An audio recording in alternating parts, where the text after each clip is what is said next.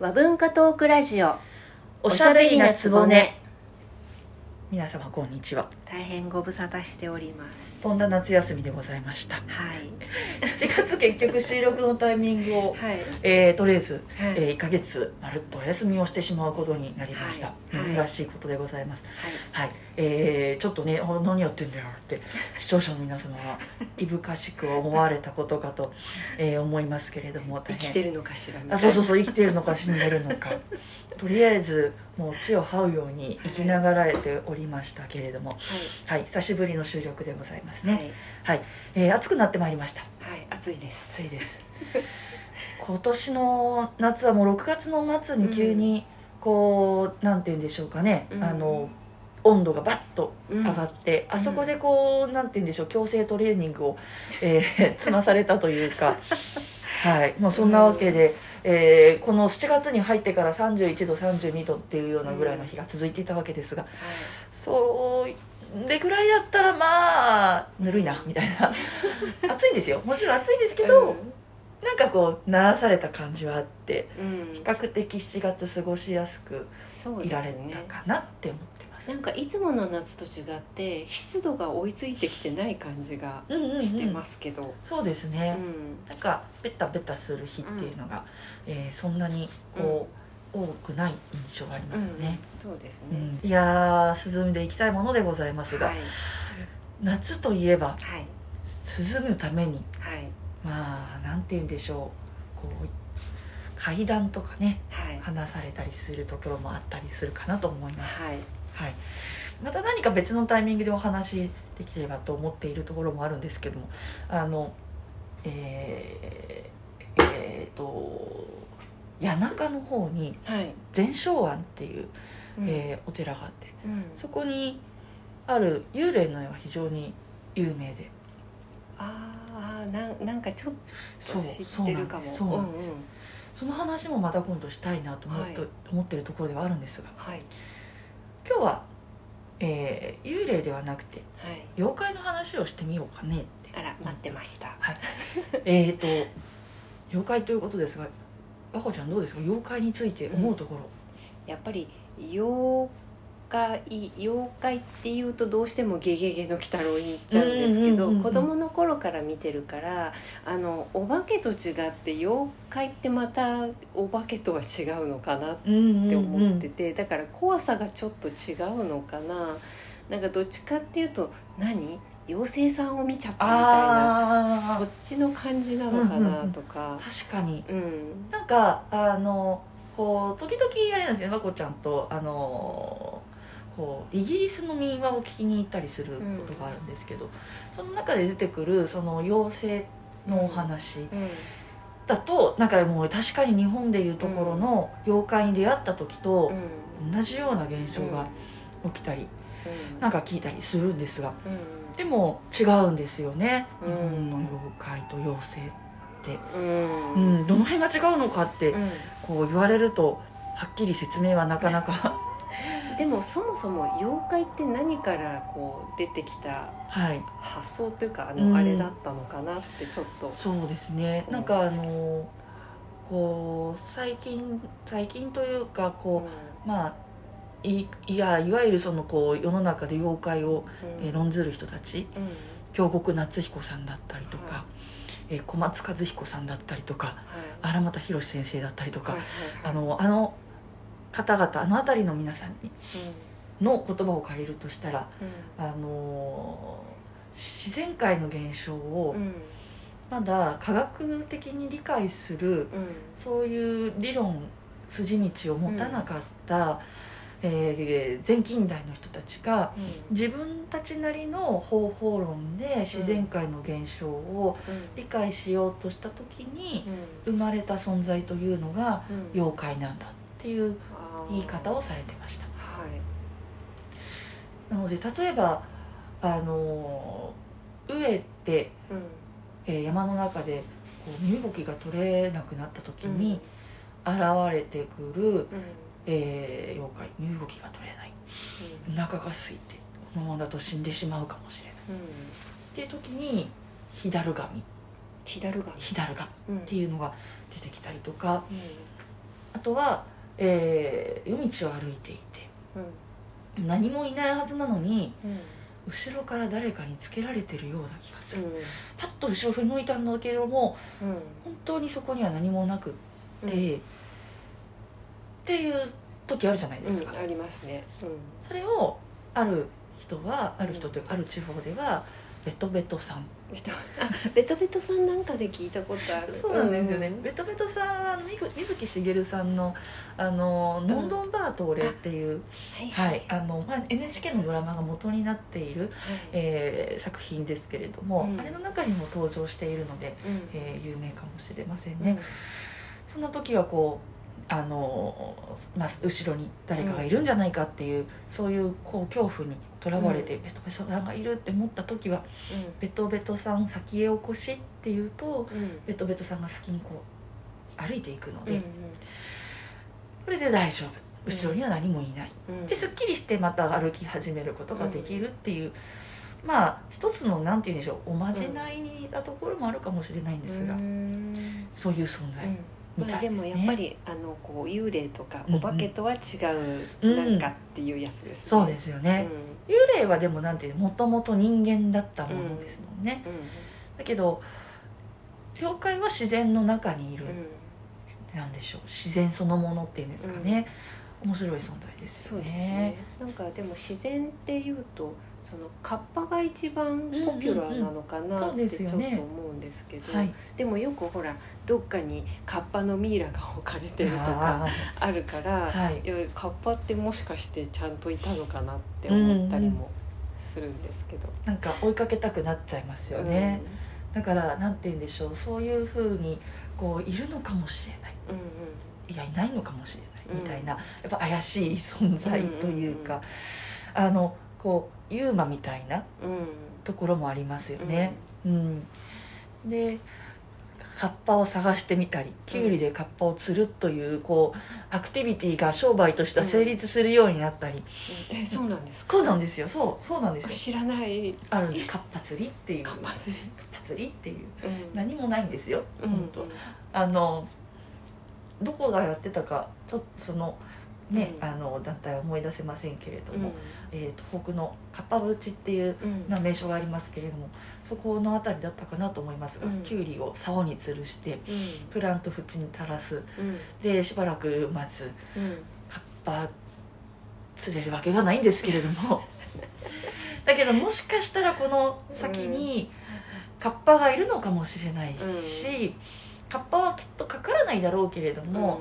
このキュウリの先のこう水の下の世界にうんカッパがいてもいいかもしれないっうんて、ちょっと思えるというか、そういうこうファンタジー心をくすぐるというか、そうですね本当にうんだからだんだんだんだんキャラクター化していくってうんで言いますよね。うんあの江戸時代の末期頃にいたいたというか、えー生まれた妖怪の中の一つに豆腐小僧っていう妖怪がいる可愛い可愛い可愛いんですとっても可愛いんですよ、でそいつは何をする妖怪なのかというと雨の中困った顔でやってくるんです、うんひたひたひたひたでからかさからかさって網網傘っていうんですかね、網傘をかぶって背の小さい子供でうん手に何か持ってるんですお皿の上に、でそいつは何を持ってるかというとただ豆腐を持ってくるんですねで豆腐を持ってきてその豆腐を舐めるちょっと困った顔でその豆腐を舐めるんですなんだろう自分が豆腐なのかと思ってたら豆腐を持ってるそう豆腐を持っててただ豆腐を舐めるだけの存在わけわかわけがわからないわけがわからないんですよ、うん本当にでこれまでの妖怪たちというのんは、あの自然現象の、うんえー具体化だったんですよね、具現化っていううんか、例えばその「ヤッホー」って言ったら「ヤッホー」って帰ってくる、うんそれを小玉うん向こうの山には何かそういうこう真似をする生き物妖怪がいるらしいって言って「小玉」ってつけたりとか「山彦」か「山彦」ってつけたりとか、まあしたわけでなんかまあそういう従来の妖怪たちにはうん何かしら現象が伴っていたのにうん豆腐小僧には何もないんですよね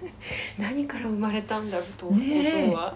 そうなんですだから、そこはさっきあこちゃんもおっしゃったように、うんあのファンタジーというかキャラクタファンタジーに入れちゃうー、う ん、豆腐こと わかんないファンタジーっていう言い方がいいのかどうかわからないですけれども、ね、可愛いでもただ可愛いだけなんですよ、そうなんですようんだから本当にそのただ可愛いだけというキャラクター化していくっていう、こう妖怪の現象っていうのもあって面白いなって思いつつうん可愛い妖怪といえば、うん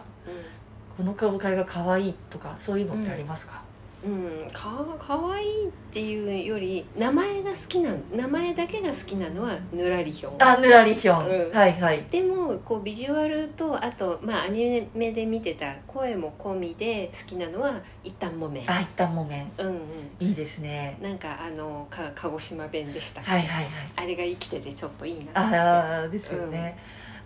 ビジュアルも私結構好きで、うんあのこう妖怪なんだけどこう,、うんこうひょうひょうとした質量感っていうんでうんすうんうんかね、あれがなんかすっきりしていてうん、うん、こうなんかしつけがましくないというか、そうね、うんあと地味だけど塗り壁あがあ塗好りきかな壁あいいですうね、ん、確かに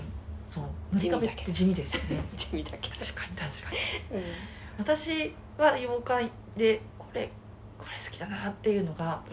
一個あって、うんあのすねこすりっていうすねこすりっていうすねをこするすねすねこすりあのさっきのこうお豆腐舐めるだけのあれみたいにこするだけみたいいやそいつはまた不思議なんですけど雨の時な、に歩いているとすねにくっついてくるえっと歩いてる人のすねにそうそうそうそうそうそ